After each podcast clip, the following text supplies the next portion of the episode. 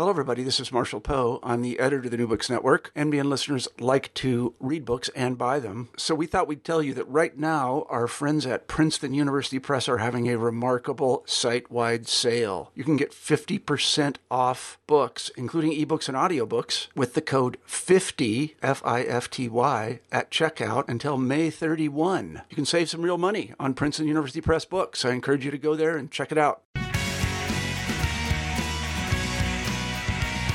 Hello, this is Lilly Goren with the New Books Network, the New Books in Political Science podcast. Today it is my pleasure to speak with my friend and colleague Lori Marso about her new book, hot off the Duke University presses, Politics with Beauvoir Freedom in the Encounter. Marso's book, which delves into Simone de Beauvoir's political thought and feminism, is a fascinating exploration of these topics and complexities. But Lori takes Beauvoir's work ev- even further connecting connected directly to Lori's own analysis of Beauvoir's understanding of what Lori calls the encounter as primary to one's freedom within political society and posits Beauvoir's political thinking into a number of important encounters that Lori crafts within the text itself or that are derived from Beauvoir's work. I would like Lori to explain more of this in our discussion, but first I will ask Lori Marso to tell us a little about herself and how she came to this particular project, aspects of which she delineates in the acknowledgement, but I would love to hear her explain it to the listener. Hi, Lori. Hi, Lilly. Thanks so much for having me um, do this interview. It's such a great opportunity for me. I really appreciate it. My pleasure. So, for me, the book is a book that I've wanted to write for a really long time as I talk about a little bit in the acknowledgments. I learned about the work of Simone de Beauvoir when I was in school in London at the London School of Economics back when I was about 22 years old. And I came across uh, a lot of Beauvoir's books arranged in a display in the LSE bookshop. And I started reading one and got hooked. And instead of doing the work I was supposed to be doing for my master's degree, I started reading all of Beauvoir's novels and her autobiography and sort of tore through them and felt very connected to the, the way that she was thinking about politics, the way that she was talking about how she lived her life, um, what she thought about as important in terms of one's choices and political commitments. So it was a really long time ago that I started thinking about Simone de Beauvoir. Then, when I was doing my PhD at NYU, I actually wanted to write my dissertation on her work, but I was told that maybe that wouldn't be the greatest idea since she's not really in the canon of political philosophy.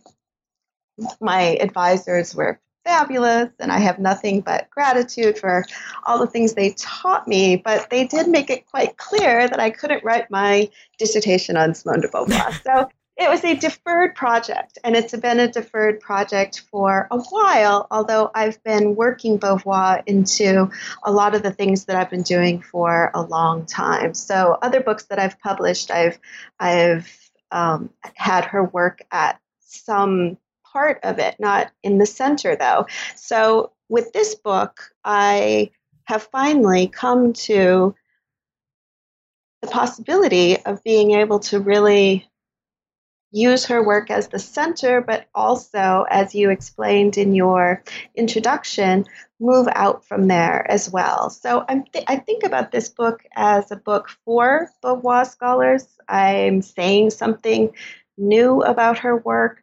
I'm thinking about her work in ways that are especially relevant for us today. I'm talking about her politics as a kind of politics that I see and I try to argue for in the book as exemplary. So I, I wanted to write the book for scholars of Beauvoir, people who knew her work, but then also for someone, even for people who haven't read her work. And so I also explain um, why I think Beauvoir is the thinker that we want to turn to today and try to um, make the work contemporary and relevant and exciting for all kinds of scholars and readers who are interested in not only political theory and feminist theory, but um, beyond that too. Um, Post colonial uh, people who are doing post colonial work, doing work on race, doing work on film, literature. So I've, I've, I've tried to do a lot in this book. I don't think it's too much. I think it comes together, but it's been a project that's been, I guess, simmering for me for several years. And um, so I'm really excited that it's done and it's out there. And congratulations on the book. I mean, it's it's a it's a beautiful book and it's a really thoughtful book. Um, and I learned a lot from it. Um, so I would I would love for you to take the listener through what your thesis. I mean, you've sort of talked around it a little bit, um, but what your thesis is in terms of Simone de Beauvoir's politics, especially this understanding of freedom, which is part of the subtitle of the book itself, and also what you talk about, particularly at the beginning of the book, in terms of her understanding of an individual's experience with regard to freedom. Freedom is a central concept in the book. As you noted, it's part of the subtitle. I think that um, uh, some of the readings of Beauvoir that I've learned a huge amount from and that have guided me throughout several years of working on Beauvoir scholarship, however, have not quite captured in the way that I have tried to capture here how and why freedom is so central to Beauvoir's politics. What I'm advancing as the main thesis about freedom is a simple one is that we never experience freedom alone. That freedom demands another person in order for us to share it with someone else. The way that Beauvoir talks about this is that in her language, someone else has to take up your projects. You can't just experience freedom, even in a thoughtful way, all by yourself. You have to reach out to someone else and have that conversation, have that experience together. And so it's a collective sense of freedom. It's both agonistic and affective. I say affective in the sense that it's about our emotions, our senses, our perceptions. It's also agonistic because we are always in a relationship of agonism with another person. Even, for example, if it's a, a mother and child, any relationship even of care can turn into a relationship of danger. So there's this dynamic between two that is central to everything that Beauvoir is talking about um, throughout the way that she thinks about politics. And she thinks about politics much more expansively than a sense of politics, which is about uh, state, nation, government, voting, strictly political or structural. Kinds, structural kinds of senses, although that is there too.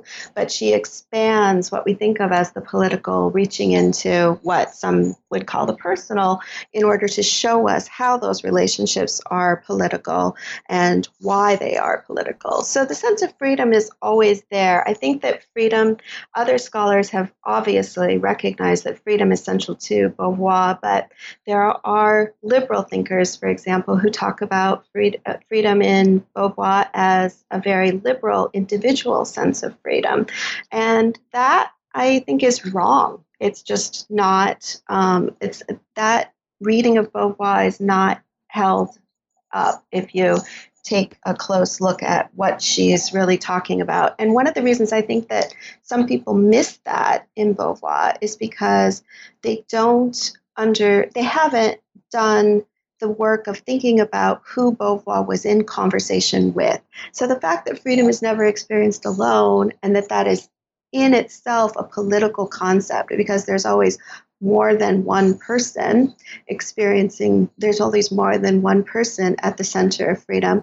That makes it a political concept to a certain extent because that's so central to Beauvoir's politics, I'm looking at the, the people that she was in conversation with and how she developed her political vision on the world, what she thought about was important to do in terms of political action and a collective sense of politics that we should be forging. So I'm, I was especially keen to think always about Beauvoir in conversation rather than reading her as formulating ideas entirely on her own in her head. I she just you can see from her autobiography uh, that she just didn't work that way. Um, so she, in her own life, was always in conversations with others, and those conversations had an enormous impact on the work that she did, and she acknowledges that in her whole uh, in her oeuvre. She really makes that very clear that she's in conversations with others and that she's learning with them. And and you you go through a number of those um, sort of conversations, whether actual or through written works or uh, you know sort of correspondence. You you delineate that so beautifully in the in the book itself. But I, I want you to um, explain a little bit about the other part of the subtitle, which is your crafting of of what you're talking about in terms of the encounter, as you call it. Why is this so vital to one's understanding of Beauvoir's thinking and her understanding of politics? Two central words in the the lexicon of Beauvoir philosophy are ambiguity and situation. Ambigu- by ambiguity, she means a kind of a two-ness, that we're always self and other at the same time, that no matter how I think about myself, I am always perceived by someone else as an other. So I might think of myself as enormously charming and lovely, and someone else might find me to be obnoxious and patronizing or something. Never, so, never. but in any case, you get the idea. Yes. So that is the kind of sense of ambiguity. There's a lot of ways, other ways to, to talk about ambiguity, but I think that's one that resonates with a lot of people that we cannot um, shape our vision of ourselves. We cannot project it out into the world in the way with complete control. We don't have control over that. And, and which is very political also. Very political, absolutely, because it depends on structural relationships. They depends on race, for example, primarily um, being a white woman and how I am perceived as a white woman as in the world is part of my identity. It gives me advantages and gives me uh, a sense of of power and mobility that even if I want to deny it, I have to recognize that that is a part of who I am to others as they see me in the world. So that's an example of ambiguity. Uh, situation, which is another word in the Beauvoir lexicon that's really quite important, relates back to something that you said about structure. Uh, situation is the sense for Beauvoir that we are always in a situation, we're never um, outside of structural, embodied, political senses of who we are and how others perceive us. So, structures like I was talking about, such as racism, sexism, all those ageism, all those structures influence the encounter between two people um, as it is unfolding. And it has an effect on how each intimate encounter unfolds. So, situation and ambiguity are two um, terms that Beauvoir uses a lot. She uses them in the sex- second sex. She uses them in the ethics of ambiguity. Those are her two probably most read theoretical works. And she explains quite thoroughly both those terms. I decided to think about Beauvoir in terms of this concept of encounter after I was thinking much more about the ethics of ambiguity and how it influences the second sex and understand coming to understand that this idea of encounter which to me captures and this is what I try to explain in the book it captures the gap between people better than ambiguity, I think. Ambiguity tends to sometimes, in some scholarship, get collapsed into an ethical register. And encounter is a way of seeing the very political core of every relationship between two people and the agonistic dynamic that is at its center. So even when Beauvoir talks about self and other, it is an it is an ethical relationship, but it's also a political one. And every time that two people are uh, in relationship to each other, there is that that political moment, that in between, that gap, wherein we act we make choices. And this is where her existentialism is quite prominent. There are situations, there are structures that situate us, that that um, dominate, although they don't wholly determine the way that events unfold, but we still, in every encounter, make a choice. That choice, I think, is captured by the language of encounter, better than it is captured by the language of ambiguity. Ambiguity makes it seem as if if we had the right ethical stance toward the world, that our um, political problems might better, they might dissolve, they might be solved for us. Encounter has that more, that sharper edge that is in her work and that I think help us understand not just, there's not just a better term than ambiguity and situation, but it helps us understand the way ambiguity and situation are articulated together within that encounter. And so the encounter, I and I mean, I think you've done an amazing job just explaining it right there. But the encounter is also the the as you say, it's the point of engagement. Yes. Um, as opposed to the conception or the theory of the um, engagement. And and so I, I find that your own conception of this term, the encounter, is really it's really fascinating in the way that you then follow that through the rest of the book where you put um, Beauvoir in encounters with people she actually did encounter, um, or you put her thought. Um, I, I, sort of talk. I thought about it as a kind of mapping of her thought, mm-hmm. um, an analysis onto a variety of sort of cultural artifacts. Mm-hmm. Um, and so the first part, you the first section that then follows the introduction, you talk about her her sort of encounter with Hannah Arendt's Eichmann in Jerusalem and um, Lars von Trier's uh, film Antichrist, as well as a number of his other films. Mm-hmm. Um, and so, in, in this context, in that first section, you're talking about her encounter, in a certain sense, with evil. Mm-hmm. In, in certain in some capacities and also with regard to representations of patriarchy Mm-hmm. Can you explain a little bit about why, first of all, you put those things together, um, and also about what they tell us about Simone de Beauvoir's political thought and to some degree her feminism there? Yes, thanks, Lilly. I like the way you put that um, encounter as a point of engagement. I think that's a nice way of saying it. And as you were talking about that, I was also thinking that I should interject and add that it's also a moment of choice.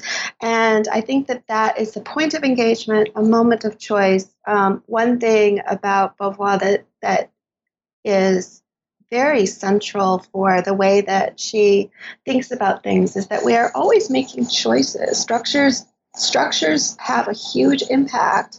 Um, the, the, the, ethical and ontological um, condition of ambiguity has a huge impact on our behavior. Habits that we are that we come to embrace are born of those two ways of understanding the world and the impact that it has on the way that we think about ourselves and our consciousness.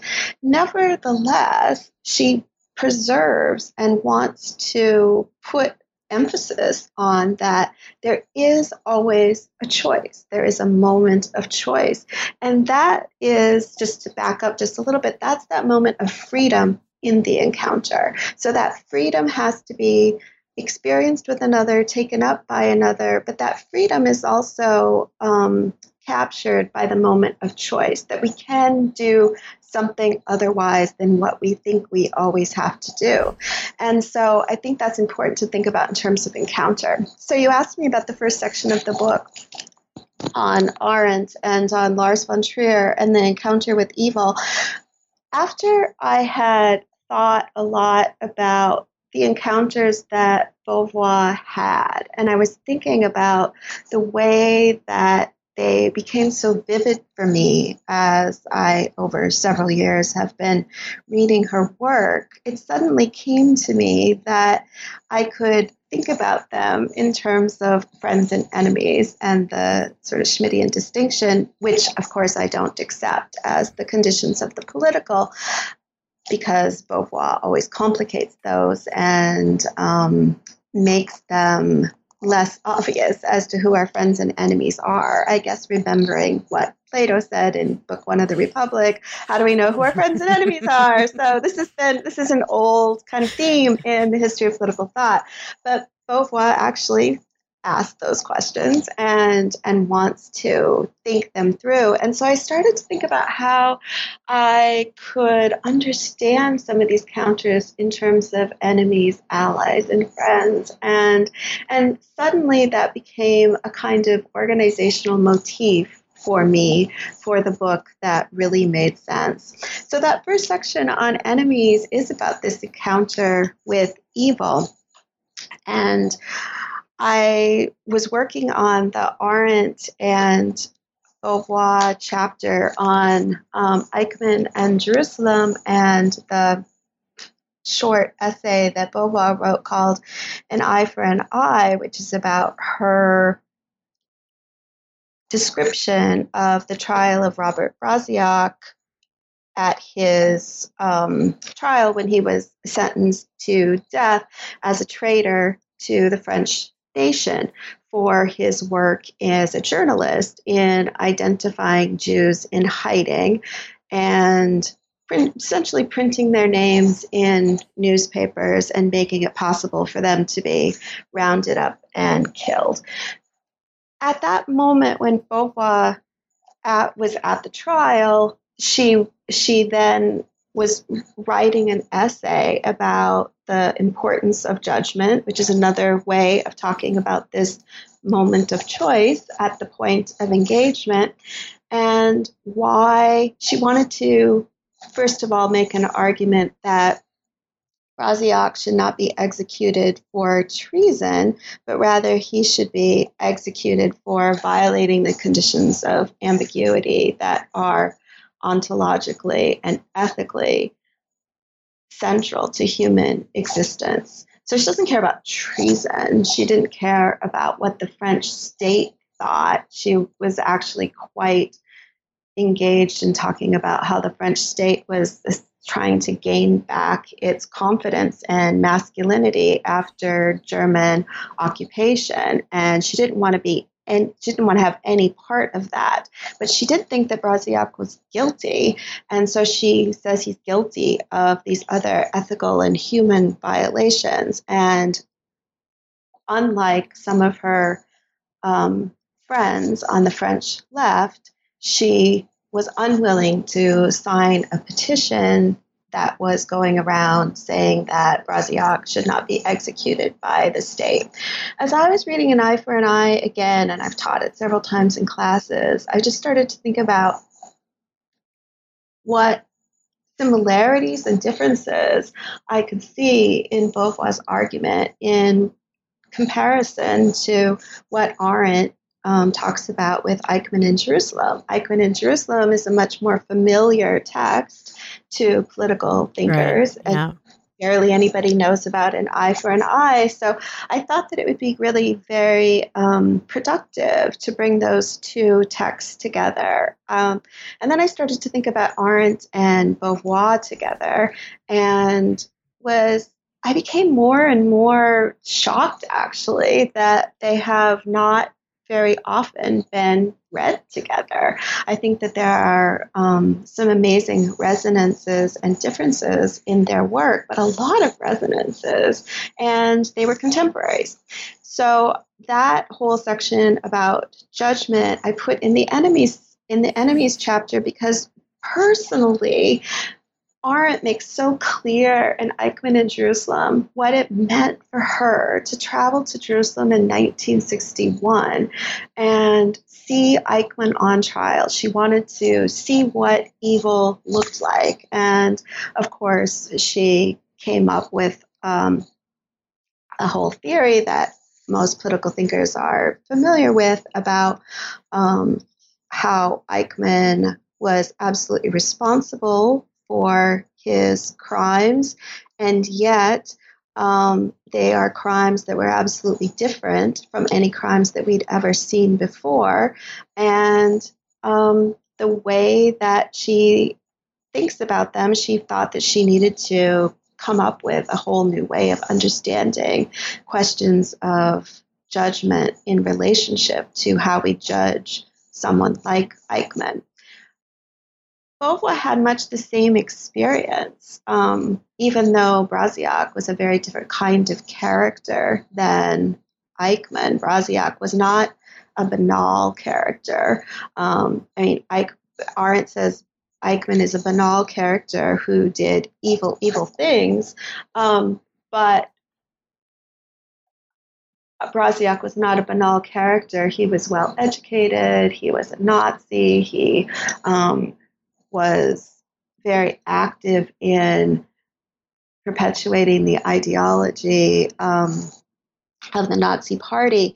But what Beauvoir, like Arendt, was was confronting at the trial was how do we judge these kinds of people, particularly for her as someone who was a fellow traveler with communism and was always situating people's actions and the judgment of those actions within context that would take into account structural conditions such that one might say, had I been there, I might have done the same thing. So Beauvoir too had to, like Arendt, kind of revisit her relationships, like and unlike Arendt, because of course Arendt was um, Jewish herself and Beauvoir was not. But Beauvoir thinking about how can I judge someone and still hold them responsible for these actions within conditions that were highly unusual and horrific.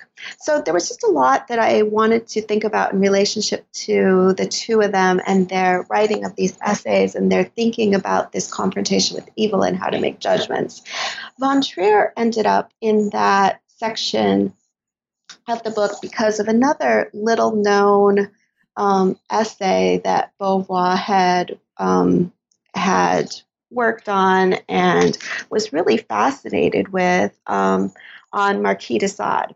And Beauvoir went back to reading Marquis de Sade and was reviewing some of his books, etc., and thinking about him in terms of these questions of evil, since he was considered an ultimate misogynist, someone who was violating every ethical norm possible, um, someone who uh, feminists could not be friends with. Beauvoir herself, though, um, takes a different approach to de Sade's writings and argues that what he is trying to do is think about ethical relationships on the level of collectivity. That's a whole other conversation that I won't get into. But as I was reading Beauvoir on de Sade, one thing that struck me the most profoundly was that here she was reading this misogynist and having a really different reaction and response than I might have anticipated. I was drawn to that essay. I my way you were fascinated about, in the book by it. I mean, it just leaps off the page the way you talk about it. I, yeah, I think that's I think that was my response, and and I started to think about I've I've been a, a long time fan of Lars von Trier, in spite of the fact that he has been uh, called a misogynist. And Bonnie Honig and I put together a book on von Trier's films, um, an edited volume with Oxford University Press. And so I thought a lot about von Trier and always been very fascinated and drawn to the films of of John von Trier, and I started to think about, you know, maybe the way that I'm thinking about von Trier, and one of the reasons I'm drawn to von Trier, might have something to say, or maybe I could think about it in relationship to the way that that Beauvoir is drawn to de Sade. So that's why Von Trier ended up in there. And as, as I started to think about Von Trier in terms that Beauvoir had set up in this essay on the Marquis de Sade, some things started to make more sense to me in Von Trier's films than they had before. I'd always been fascinated by them. I'd always been unsettled by them. I always felt like maybe a little bit of a bad feminist for loving those films. And then I started to think, actually, maybe I'm not such a bad feminist. Maybe there's something more here. Maybe it is the um, conditions of bourgeois ideology themselves that von Trier is criticizing. And laying out for us and getting us to think about it in a different way. Von Trier's women are central in his films. All his films are about women. Women are always the central characters. He and there are lots uh, of them. There are like there's lots. There are so lots of them. Many. There's so many, and they're so complicated, and um, they're so um, to me attractive. I just find the way that he portrays his women, even when he portrays their um, ugly, difficult, masochistic um, uh, impulses and feelings, I still find that I'm drawn to them for a lot of, of different sometimes inexplicable, but in the book, I try to get at more why um, I think he's doing something else there than we might have thought. So he ends up in the enemies chapter. He also ends up, Von Trier, in the friends chapter. you read this book very carefully, Lilly. You're, you're ahead of me. Yeah. So he ends up at the Friends chapter as well, which I, I, I thought was kind of fun. I didn't really point it out um, in the writing, but I I actually tried to turn Von Trier from an enemy into a friend. So. Aha, there are subtle yeah. motivations there.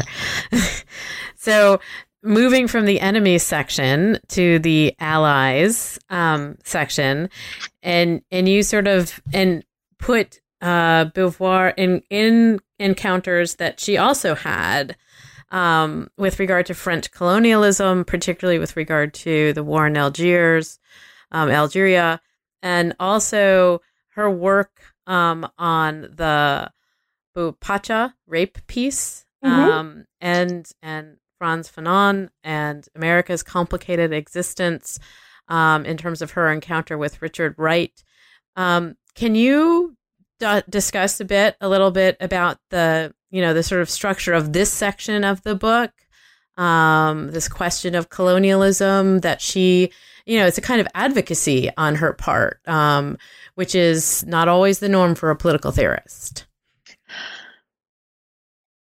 One of the other central things that I wanted to get across in this book is that although Beauvoir is known for her feminism, and she's known for the second sex, and that plays second sex plays a very central role in the book but i also bring in these other more minor essays as i was just talking about in the enemy section.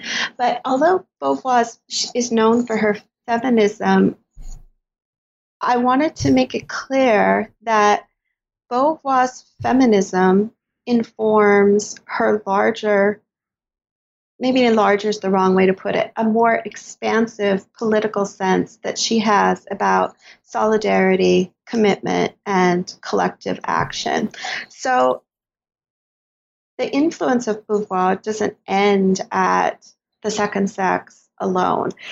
Richard Wright and Frantz Fanon were natural allies for her. She was engaged with the two of them personally. She was a good friend of Richard Wright when she came to the United States in 1947. She was like the Vogue magazine, I think it was, wrote this little essay called An Existentialist in America.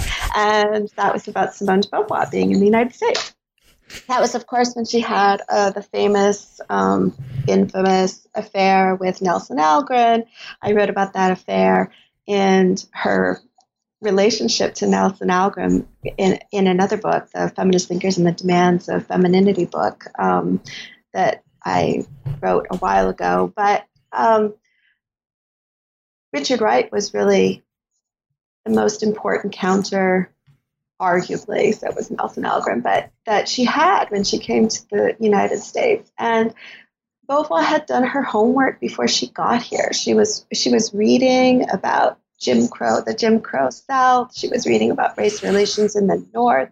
She was very informed and she wanted to learn about um, the history of the United States. Well, she had read about the history of the United States and our and slavery and um, the Reconstruction period and um, the Jim Crow, and she wanted, though, to have experiences herself and see what race relations looked like and, and, and try and understand that for herself. And Richard Wright was um, sort of her ambassador to this world, um, in a sense. And she became very close with Richard Wright and his wife, Ellen, and um, spent a lot of time with him. When Richard Wright exiled himself from the United States and went to France, after he had had it with race relations in the United States, um, Beauvoir was there to greet him and was um,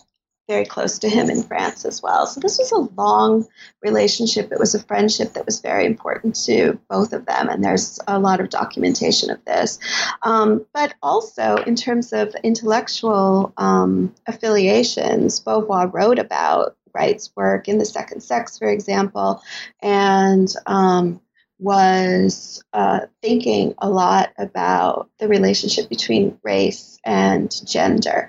And then she was also thinking about race, gender, and colonial relations. Um, she obviously lived through the war in Algeria, it affected her very deeply. She writes about it quite. Um, poignantly, powerfully, and in a very smart way in her autobiography. She only met Fanon once, and this was with Sartre, and, and they were introduced um, through Claude Lanzmann, another person that Beauvoir had a long relationship with. Claude Lanzmann, the director of Shoah. Um, and when she met Fanon, she was very struck by his um, commitments, his energy, his uh, way of framing things, and particularly his the responsibility that he felt in representing and talking about um, the war in Algeria. And of course, Sartre went on and wrote the introduction to Wretched of the Earth, and that came of that encounter. But I wanted to think about um, Beauvoir's work in relationship to Fanon's work as well, because there's so many resonances there. Um, Lewis Gordon, in his book on what called What Fanon Said, which he published just a few years ago, he talks about how um, Fanon was absolutely influenced by um, Simone de Beauvoir's work and had her books. Um, he had written in the margins of her books, there's quite a bit of evidence that he used um, the ethics of ambiguity to um, think about um, the, the, the, way that he talks about ethical, the, the framing of encounters and the way that he um, talks about ambiguity without calling it that um, in terms of the, the um, interpolation of black bodies in white spaces. And I thought about Fanon and Beauvoir together and wanted to more directly take up the influence that Fanon had on Beauvoir, that Beauvoir had on Fanon. Um, but I was also thought a way into that conversation would be through this case of Jamila Boupacha. Jamila Boupacha was a woman who was accused of planting, she was accused of being an FLN um, supporter, an FLN agent who had planted a bomb. That evidence was never clear about whether she really was part of that or not. But regardless, she was taken in by French authorities in Algiers and, and she was raped with a bottle. And it was a very famous case. And Gisèle Halimi, um, her lawyer, came to Simone de Beauvoir and asked Beauvoir to publicize her case, and Beauvoir did. And she wrote an important editorial in Le Monde, and um, she worked with Halimi to put together um, a book about the Boupacha incident and what it meant in terms of um, the complicity of the French, not only in developing torture techniques in Algeria, but also in turning a blind eye um, in terms of their own responsibility for the way that um, that people in the colony were treated and the way that Algerians were treated in France as well. So um, Beauvoir felt a, quite a, a, responsibility. She did speak for Boupacha and she didn't see that as a problem. She saw herself as an ally of Boupacha who could um, talk about her case and um, make it um, clear that this was happening in a way that Boupacha likely could not do herself, nor even her, could her lawyer do it herself. By this time, Beauvoir was a very um, famous intellectual, and French intellectuals are um, much more listened to than American intellectuals, and especially at this time. So Beauvoir was able to do that. It also provided her an opportunity, or at least in the way that I see it and I read the case, um, to think about the different levels of um, oppression as well as different kinds of encounters from the intimate to the nation to the structural and the international and the colonial um, and how those um, uh, work with and against each other in a case like this. So, not only is it an important piece to get the word out about what was happening, what French police were doing in the name of the French nation in Algeria. But it ends up being a really theoretically and politically rich exploration that Beauvoir provides of um, the treatment of a woman of color, a woman of the colonies by French police, and to think through her own relationship as a French woman to this other woman. And I, it's a very exciting um, and quite um, uh, detailed analysis of all those different kinds of relationships. So for me, that was really important. Um, and I was putting it together with um, Fanon's work on Algeria Unveiled, um, that essay that he has also. I, I did a lot of reading of Fanon. I've, I've read Fanon for years, but um, was thinking about um, Fanon, Fanon's Algeria Unveiled, particularly in this chapter, because there he talks about the role of the Algerian woman, how she is thought about it by the French. But he's not as good as thinking at thinking about how the Algerian woman is thought about by the Algerian revolutionary. And, and that's and that's what you do a, an interesting job with, I thought. That's what I was trying to do, yeah. And I think you you did. I mean, I, I think that that that you know sort of understanding the different perspectives that you're sort of again the encounters. I mm-hmm. your your word is apt um, in this section of the book in terms of understanding colonialism from so many different different entry points. Um, yeah. And, and the corrupting qualities or nature that it can have that it did have in, in particular situations in different countries also um, and I thought that that was a really, really interesting way that you discuss this in this section. Um, and, you know, taught me a lot that I didn't know about a number of these sort of encounters that were, um, that the Beauvoir was going through, but also in terms of Richard Wright and, and sort of where the United States comes into encountering some of these difficulties and still not necessarily encountering them. Um, but I also wanted to take you to the last section of your book um, that concentrates on what you call feminist friendship and the connections to freedom.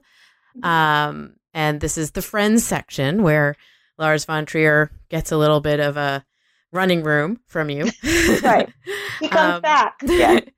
but you you sort of interestingly connect um, Beauvoir with um, Alison Bechdel and famously the Bechdel test, which you also discuss as the Bechdel task.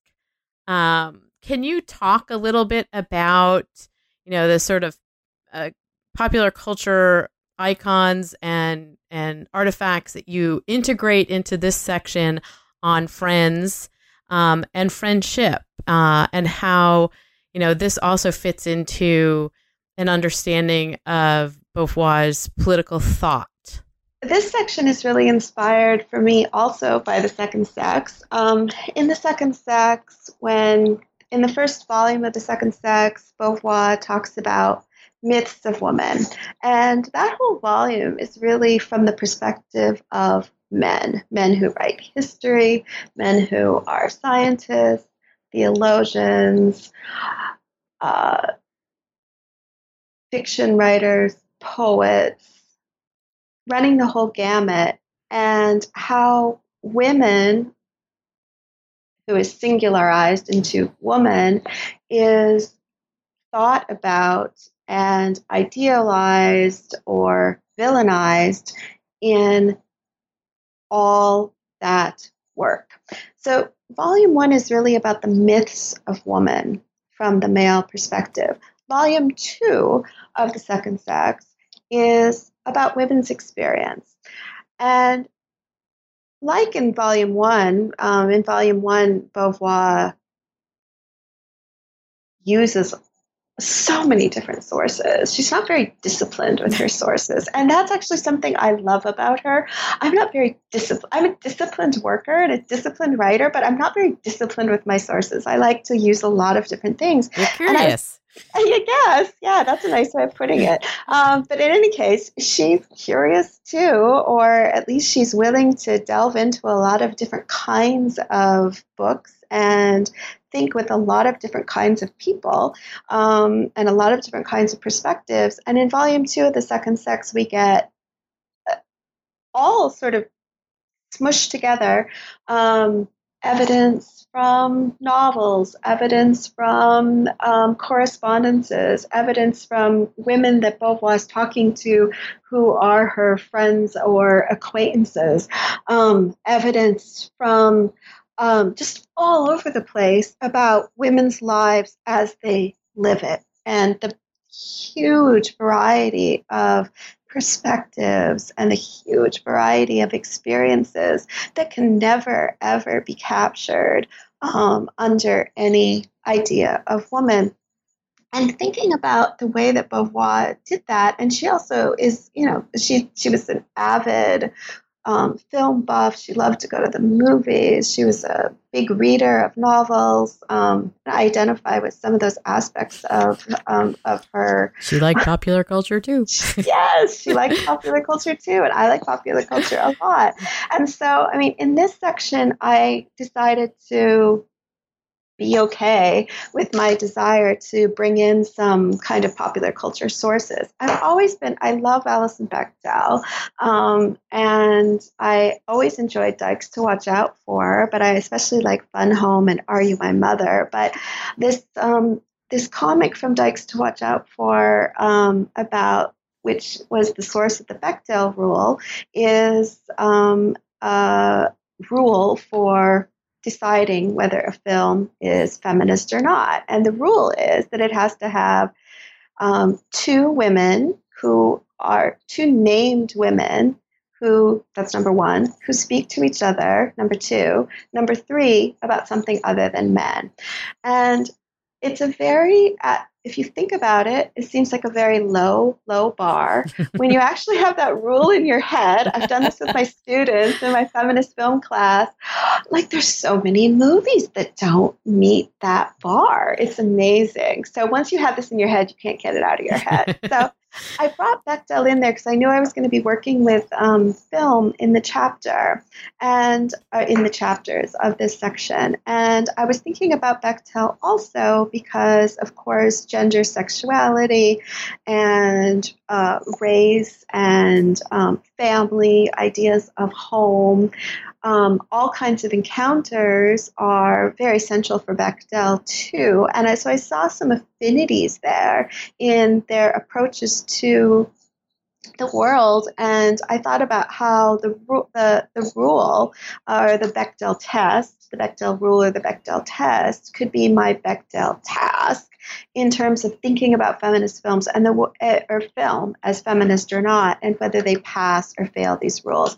And there's also one more aspect to this. Um, part of what I'm doing in that final section is having different women reach out to each other um, in terms of um, intellectual affinities, and by putting them in new conversations, um, I find that each of them are transformed. So suddenly, when we put Beauvoir in conversation with Bechdel, the work of each of them is transformed. And I found that it was a particularly kind of interesting conjunction, not only because they're both working on gender and sexuality, and um, that there's this common sense of encounter that's running through the work of both of them, but also because it opened up a new way for me to think about Beauvoir's own love and of film and the way that she thought about films, and for Bechdel to think with kind of a second wave feminist about um,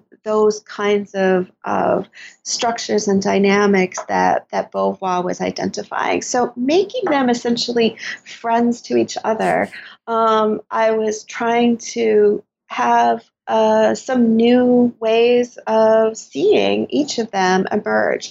I don't work with Bechdel a lot, but she is very much there in the background for me. I set up the chapter to think about it in terms of the Bechdel test or rule and make it my Bechdel task as a way to kind of think about um, how we see women and in popular culture. So that was that was kind of what I was working with. And I think, I mean, I think you're right. It's it's not that it's all about Alison Bechdel, but it's kind of a little bit of a framework. It's a framework. You you know you sort of do a really good job of then mapping that onto Beauvoir and and her her sort of mapping and analysis onto a number of popular culture artifacts, particularly films that you know you sort of are. I'm curious about um, how you chose them and and to some degree what you learned from this sort of dual analysis part of the way I chose them was just by um, attraction and inclination. So, in one of those chapters, for instance, I'd been working with Von Trier so much, so Von Trier's film Nymphomaniac shows up, and um, I love that film, and I really wanted to talk about it, and I really wanted to think about the way that women's violence is seen and interpreted in certain iterations of popular culture. And in, in, in that chapter, I'm working with three different, very different kinds of films. One is by a feminist director, Chantal Akerman, someone who I also absolutely love, um, and her film called Jeanne Dielman, which is a very avant-garde film and is like almost four hours long, and barely anyone's seen it. Um, but um, but more people are starting to see it. Akerman um, died recently, and her films are are having kind of a comeback, which is wonderful. Um, so Akerman's film, and then um, the film Gone Girl by um, David Finch, and then the Lars von Trier film. And one thing that brings my reading of those films together is they all, of course, have women at their center, but they also have women who are committing violence at their center. And um, in the second sex, there's a, a a whole thread about violence that runs through the book that we haven't talked about at all in this conversation, yes. but it's something that's very important to me in the book because in the encounters of with enemies, um, Beauvoir and Arendt are, and then Beauvoir with von Trier, we're confronting um, both intimate, political, and structural, all intimate, political, and structural violence, a violence that is so ugly and so abhorrent, and um, we just want to turn away. It's hard to face up to it, to see this as something that one person can do to another person. It's it's almost incomprehensible, but of course it is comprehensible and it happens. So there's that section on violence. Um, right, the section on Wright and Fanon talks about violence in a different kind of way. Um, trying to think with our allies from the left how to get the world that we want or move toward the world we want without inflicting violence, without perpetuating it, without repeating it. Um, Fanon is very um, clear that there's a kind of a repetition compulsion. Um, Fanon is a psychoanalyst and he's quite uh, aware of this repetition compulsion in terms of violence. Wright is quite aware of it too when he goes he goes to Ghana and he's thinking about um, um, about Kwame Nkrumah's um, regime in, in, Ghana and that wonderful new moment when um, when Ghana is becoming a country and and, and is not a colonial uh, entity anymore, but what that means and how we get to a new place, and of course Fanon with Algeria. So I won't go on and on about violence, but violence is a theme that runs through the book, and so when I think in this section on friends and and and feminist friends um, violence appears again because um, in that part, it's women committing violence against men, women doing violence to each other, and how we think about um, women committing violence and the representations of that that are in in culture. Why it's a lot worse seemingly for women to commit violence. And then, of course, there's a there's a connection back to Jamila Boupacha, um, which she's seen as a violent and dangerous woman because she's non-white, she's part of the FLN, and she has um, incredible violence visited on her by French officials um, as a punishment just for her identity, quite honestly. So, um, so there's also that that kind of sense of violence running through that whole section.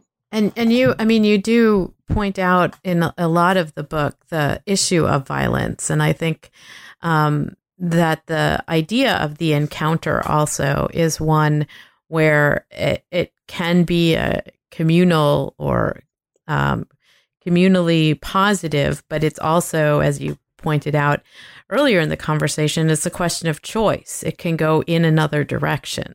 Mm-hmm, mm-hmm. Um, and I think it's that that fragility of of understanding the encounter um, that's important also in terms of the the sort of interpretation that you're exploring with regard to uh, her work in particular and, and the role of violence, um, that it's always there.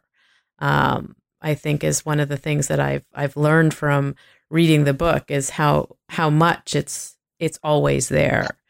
Absolutely, it's always there, and and Beauvoir is so. I mean, I learned that from Beauvoir. She's so clear about that, um, and not she just will not disavow it. She and that is what makes her, I think, a, a kind of a realistic thinker. Um, but yet, as you already said, there's a moment of possibility or choice um, also, and that is that held out by Beauvoir as also a choice we can make in terms of our politics as to um, what we could do differently and collectively how we can think about these things differently and the kinds of violence that people are um, subject to. And I mean, Beauvoir talks about it at every in, in so many different manifestations and so many different levels she talks about linguistic violence at length in the section on the data of biology in the second sex, for example. So it's not just structural violence, not just physical violence, it's ontological violence, it's linguistic violence. And she thinks about these violences and their relationship to each other and tries to grapple with ways that, as allies and friends, and even in confrontations with enemies, what we can understand about about how we can make different kinds of choices to I guess, save ourselves, make our lives better, um, try and make our lives better for others, for the collectivity. And again, Beauvoir is an, an individualist thinker. I mean, some um, some scholars of Beauvoir, I think, have gone far, far too um, in the direction of talking about her as having a kind of theory of an individual, the theory of the individual, and how important that is to her. Individuals are important to Beauvoir, and she does talk about the individual, but she always emphasizes the individual in relationship to collectivity. And a word that I haven't used yet, which I can't believe, is oppression, because oppression is absolutely central to how. Um, she enacts her politics. Um, in enacting polit- in, in, in politics with Beauvoir is about enhancing freedom and diminishing oppression wherever we can, enhancing freedom for the collectivity and for the individual, but diminishing oppression, fighting against oppression. I mean, she's a long time, she was very clearly on the left, a fellow traveler with communists, although she rejected communism in the sense that it rejects the in between and it tries to fill in an ideology um, in the place of the responsibility that we all have to each other. So, in that sense, she found it, um, she ultimately didn't find that that communism did what she wanted it to for her politically and philosophically, but um, but you know she's on the left. There's yeah, no doubt. And and I you know and I think the way that you just explained it that the the idea of how to achieve the freedom for the individual in context, also the freedom for the collective, and the di- diminution of oppression, the diminution potentially, or the the diminution to limit violence um, is also what I was learning from your interpretation and your analysis. Um, yes. Of a of, of these many sort of you know cultural artifacts that either she directly engaged with or that you know in terms of you putting them in encounters with her um, we can look at the the sort of ideas in other places and use her her vision and her sort of political theory and if if you will to explore um, contemporary cultural artifacts um, that I think you do really nicely in the last section of the book. So, Lori, you published this fabulous, beautiful book. What are you working on now? I'm I'm continuing to work on film. Cool. yeah, I, I'm I'm working on a book right now on Chantal Akerman, who makes an appearance in the book, and I mentioned her in our conversation, um, Agnes Varda and Catherine Breillat. And I choose those three uh, directors because they're all pretty explicitly feminist, but even more important in, in terms of the theoretical um, and political connections between them is that they're all staging a crisis, the moral and political crisis that I think are important right now, that are current to us right now, which is the kind of a crisis of critique moment or a critique of critique moment where we don't know what is true. We uh, have lost our faith in facts. Um, uh, our politics is so um, based in perspective, that we're not having conversations. And these three filmmakers in particular are um, making films that assume that that is already the case, but talking and but but showing through these films that we can understand the construction of reality as part of the real itself, and yet look from different perspectives, particularly those of the oppressed. Since all of them are feminists, they all um, put women at the center of their films and other marginalized populations at the center of their films. So I'm really excited to be working on these um, three filmmakers um, and thinking about what we can uh, learn from them about something that I'm calling feminist realism. So, when you finish that book, will you come back on the New Books in Political Science podcast and talk to me about it? I would love to. Absolutely fabulous. wonderful. Yes. um, so, thank you, Lori Marso, for talking to me today about politics with Beauvoir, freedom in the encounter. And where can somebody pick up this fabulous new book? Well, the first place to go is to the Duke University Press website because if you put E17 Marso in the coupon line, um, you can get the book for a 20% discount, Ooh. or no, 30% discount, which brings uh, yeah, which brings it down to like twenty dollars. So that's pretty good. Yeah, it's not too expensive. So that's probably the best. Um, that's probably where you should get your book if you possibly can. Okay. Duke University Press. All right. Thank you for being with me today, Lori. I really enjoyed this conversation. Thank you so much, Lilly. I really appreciate it. My pleasure.